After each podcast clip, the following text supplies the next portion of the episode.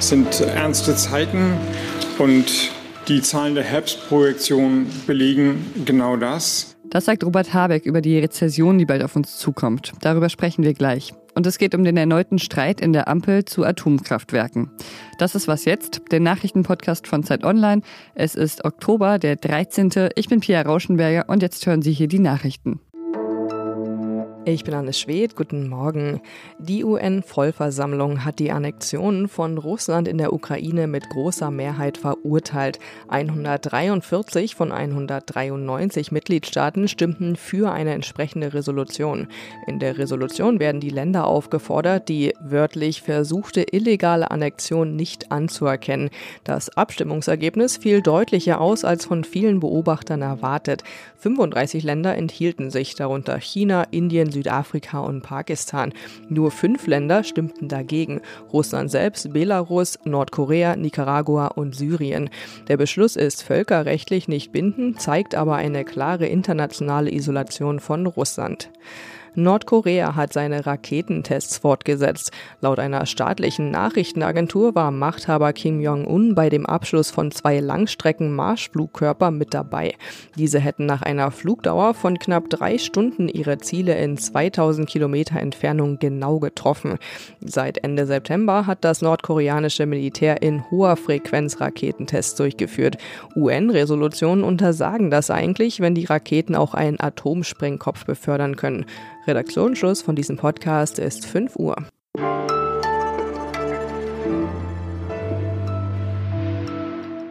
Winter 2022 will be challenging. Das sagt Pierre-Olivier Gorinchas vom Internationalen Währungsfonds. But winter 2023 will likely be worse. Laut dem IWF kommt da also, was die Wirtschaftskrise angeht, eine schwierige Zeit auf uns zu. Und Deutschland soll besonders stark davon betroffen sein. Noch dieses Jahr wird es laut Bundeswirtschaftsminister Robert Habeck zu einer Rezession kommen. Es ist schon ein erheblicher Wirtschaftseinbruch, der sich vor allem auf die Quartale drei und vier diesen Jahres und das erste Quartal des nächsten Jahres konzentriert. Und über diese Wirtschaftskrise sprechen wichtige Wirtschaftsvertreter diese Woche in Washington. Da ist nämlich die Jahrestagung der Weltbank und des Internationalen Währungsfonds. Marc Schieretz ist auch bei dem Treffen dabei, aber jetzt ist er noch kurz hier im Podcast. Hallo Marc. Hi, hallo. Der Internationale Währungsfonds hat seine globalen Wachstumsprognosen für das nächste Jahr herabgestuft und auch sehr ja, ungemütliche Szenarien gezeichnet. Was könnte denn passieren? Ja, also der Internationale Währungsfonds äh, hat festgestellt, dass die wirtschaftliche Lage sehr schlecht ist in der Welt. Und das ähm, ist aus verschiedenen Gründen gefährlich. Also zunächst sehen wir, dass viele Schwellen- und Entwicklungsländer, also ärmere Länder, ähm, stark verschuldet sind. Ähm, wir haben aber auch in einigen entwickelten Ländern, also in europäischen Ländern oder auch in den USA, ähm, das Problem, dass dort die Immobilienmärkte zum Teil stark ähm, überhitzt sind. Also Leute haben sich mit geliehenem Geld Häuser und Wohnungen gekauft. So, und wenn jetzt die Zinsen steigen, dann ist, kann das auch zu Problemen führen, wenn jemand seinen Kredit dann nicht mehr bedienen kann. So hat diese Kombination aus sozusagen äh, weniger Wachstum, weniger Einkommen und steigenden Zinsen bringt eine Reihe von Risiken hervor. Sehen das eigentlich alle führenden Expertinnen ähnlich düster wie der IWF oder gibt es da auch andere Einschätzungen? Also, dass es Probleme gibt und dass wir ähm, wahrscheinlich äh, mit einer Rezession zu tun haben, das würde ich sagen, ist schon weitgehend Kontext äh, unter vielen Ökonomen. Umstrittener ist dann eher die Frage, wie man damit umgeht und wie sehr der Staat gegensteuern kann gegen diese Entwicklungen. Aus Sicht des IWF ist es jetzt entscheidend, ob mit strenger Geldpolitik die Inflation zurückgedrängt werden könne. In dem Bericht von Dienstag hat er vor Ärger gewarnt, falls die politischen Entscheidungsträger den Kampf gegen die Inflation falsch handhaben sollten. Was sollte denn jetzt aus Sicht des IWF passieren? Ja, der IWF argumentiert, dass der Kampf gegen die Inflation sozusagen stark in den Vordergrund ähm, gerückt werden muss. Ähm, das heißt, dass die Zentralbanken die Zinsen anheben, äh, Geld verknappen, die Nachfrage äh, herunterbremsen, ähm, so dass der, dass der Anstieg der Preise sich verlangsamt. Ähm, das ist die, das ist die Empfehlung aus Sorge heraus, dass wenn man das jetzt nicht macht, dass die Inflation immer weiter und weiter steigt und sozusagen irgendwann immer schwerer unter Kontrolle zu bringen ähm, wird und dass das auch dann so sozialen und anderen Unruhen äh, führen kann. Das ist, die, das, ist, das ist diese Diagnose. Das wiederum ist nicht ganz unumstritten, weil es Leute gibt, die argumentieren, ja, Moment mal, wenn wir jetzt zu stark ähm, den Kampf gegen die Inflation in den Vordergrund ähm, rücken und sagen, wir brauchen sehr, sehr hohe Zinsen, wir brauchen ähm, vielleicht auch noch Spar, einen Sparkurs der Regierung, dann äh, heißt das, dass die Wirtschaftskrise natürlich, natürlich kurzfristig erstmal noch schlimmer wird. Und das kann seinerseits dann ja auch wiederum zu Protesten und zu Unruhen führen, sodass die, so die Frage, über die sich die Ökonomen hier die Köpfe zerbrechen, aber auch die Politiker und wo es eben unterschiedliche Ansichten gibt, ist, wie viel wie viel, wie viel Wachstum soll man gewissermaßen opfern, um jetzt kurzfristig die Inflationsrate runterzukriegen? Es geht ja aber nicht nur um Wachstum, sondern eben auch darum, dass arme Länder ihre Schulden bald vielleicht nicht mehr zahlen können, wenn die Zinsen erhöht werden und dass es dann vielleicht sogar zu Staatspleiten kommen könnte, oder? Genau, das Wachstum ist vor allem das Thema dann in den Industrieländern, ähm, Europa, USA. In den ähm, Schwellen- und Entwicklungsländern ist es noch ein Stück existenzieller, denn da ist die Frage tatsächlich, die sind häufig auch in ausländischer Währung verschuldet. Jetzt steigt der Kurs des Dollar gerade, der, der Kurs ihrer eigenen Währungen geht runter, so dass die Schulden noch drückender werden, weil sie ja sozusagen immer umgerechnet und in Dollar bezahlt werden müssen. Und da ist wirklich die Frage in einigen dieser Länder, ähm, in Afrika, äh, Lateinamerika, Asien, ähm, wie kann man verhindern, dass es dort zu Schuldenkrisen kommt? Und da wird auch äh, darüber diskutiert, ob man Schuldenerlass und ähnliche Dinge ähm, stärker jetzt sich wieder anschauen muss. Danke, Marc. Ja, danke dir.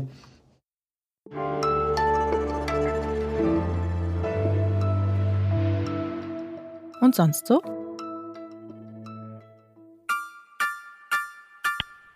This is a Global Tel-Link prepaid call from Adnan Sayed. An inmate at a Maryland Correctional Facility. Werden Sie da auch noch ein bisschen aufgeregt, wenn Sie den Vorspann von Serial nochmal hören? Immerhin war die erste Staffel von Serial ja eigentlich sowas wie die Mutter aller True Crime und auch aller Storytelling-Podcasts, also für mich auch ein riesiges Vorbild. Die Journalistin Sarah Koenig erzählt in dem Podcast den Fall von Adnan Syed, der im Gefängnis sitzt und beschuldigt wird, seine Ex-Freundin umgebracht zu haben. 23 Jahre lang saß er im Gefängnis und 23 Jahre lang hat er beteuert, dass er unschuldig ist. Immer wieder gab es auch Kritik an dem Verfahren gegen ihn. Und jetzt haben endlich neue DNA-Tests offenbar gezeigt, Adnan Sayed kann nicht der Mörder gewesen sein. Und am Dienstag dieser Woche hat die Staatsanwaltschaft von Baltimore die Anklage gegen ihn endgültig fallen gelassen. Ende September durfte er das Gefängnis verlassen. Today, my friend and client Adnan Syed walks free for the first time in 23 years. Jetzt ist klar, er muss definitiv nicht mehr ins Gefängnis zurück.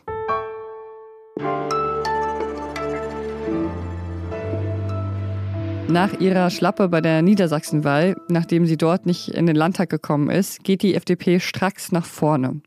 Schneller als man das Wort Atomkraftwerkslaufzeitverlängerung aussprechen kann, hat sich die Partei in eine inhaltliche Debatte gestürzt. Die FDP-Bundestagsfraktion ist für eine Laufzeitverlängerung der drei noch am Netz befindlichen Kernkraftwerke in Deutschland. Wir brauchen eben auch diese Mengenausweitung. Das war Fraktionschef Christian Dürr diese Woche. Bundeswirtschaftsminister Robert Habeck von den Grünen, der wirft aber der FDP vor, sie verhindere, dass Atomkraftwerke länger laufen könnten. Gestern kamen dann sogar Kanzler Scholz, Lindner und Habeck zu einem Krisengespräch über Atomkraftwerke zusammen. Was ist da los, lieber Robert Pausch? Wer blockiert ihr eigentlich was? Also die Kurzfassung geht so. Es gab Ende September ein Papier, in dem sich alle drei Parteien darauf geeinigt haben, die Atomkraftwerke, so steht es darin, bis im, ins Frühjahr 2023 am Netz zu lassen, die zwei, um die es geht. Daraufhin hat Lindner in einer Pressekonferenz gesagt, äh, das geht ihm nicht weit genug, es steht aber so im Papier. Jetzt sagt Lindner, na, ich habe schon immer gesagt, dass mir das nicht reicht. Die Grünen wiederum und die SPD sagen, Moment, wir hatten aber eine schriftliche Einigung. Das sind die beiden Positionen ähm, und jetzt werfen sich beide gegenseitig Blockade vor.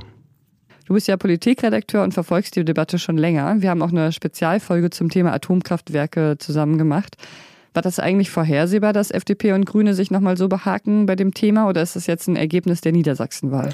Das ist ganz sicher ein Ergebnis der Niedersachsenwahl. Bei den Grünen höre ich, dass es eine mündliche Zusage gab von äh, Christian Lindner am Montag nach der Niedersachsenwahl ähm, die äh, Sache durchs Kabinett zu bringen, also die begrenzte Laufzeitverlängerung, die am Sonntag dann zurückgezogen wurde. Da habe ich aus der FDP noch nichts anderes Gegenteiliges gehört. Ich hätte nicht gedacht, dass das noch mal so hoch geht. Ich hätte auch nicht gedacht, ähm, dass es jetzt tatsächlich spitz auf Knopf steht, was es de facto äh, gerade der Fall ist. Ja, ich bin äh, sehr überrascht davon, welche Dynamik das noch mal bekommen hat, nachdem es ja eigentlich nun diesen Kompromiss gab. Was wäre denn ein möglicher Ausweg für die Ampel daraus? Den sehe ich gerade nicht, ehrlich gesagt. Also es ist nun eine Situation, in der es nicht mehr ohne Gesichtsverlust geht für keinen der Beteiligten. Also Lindner spielt die Sache extrem hoch. Ähm, allerdings, wenn die Grünen und auch die SPD nun einen Kompromiss wieder aufschnüren, den sie eigentlich mühsam verhandelt hatten, dann ist es für sie ein maximaler Gesichtsverlust. Also der politische Preis ist extrem hoch. Das macht eine Einigung wahnsinnig schwierig. Und glaubst du, das war eine schlaue Strategie von der FDP, sich jetzt in diese Debatte zu stürzen? Bei den, bei den Wahlen erkennbar nicht. Allerdings muss man sagen, wenn es das Ziel war, die Grünen zu beschädigen, und das war ganz sicherlich auch ein Kalkül, dann ist das durchaus gelungen. Und am Wochenende ist Grünen-Parteitag, dort wird es ganz sicher auch nochmal Debatten geben. Dann kann das für die Grünen schon schädlich sein. Es scheint aber der FDP auf der anderen Seite nicht zu nützen gerade. Danke dir, Robert. Danke dir. Und das war's für heute Morgen mit Was Jetzt. Eine ausführliche Folge zum Thema Inflation mit Marc Schieritz kommt übrigens Ende Oktober. Wenn Sie noch Fragen an ihn haben, schicken Sie die gerne schnell an wasjetzt.zeit.de, dann kann ich die noch einbauen. Ich bin Pia Rauschenberger. Machen Sie es gut. Und falls Sie Serial noch nicht gehört haben, es lohnt sich wirklich sehr, auch wenn Sie jetzt schon wissen, dass Sayed unschuldig ist.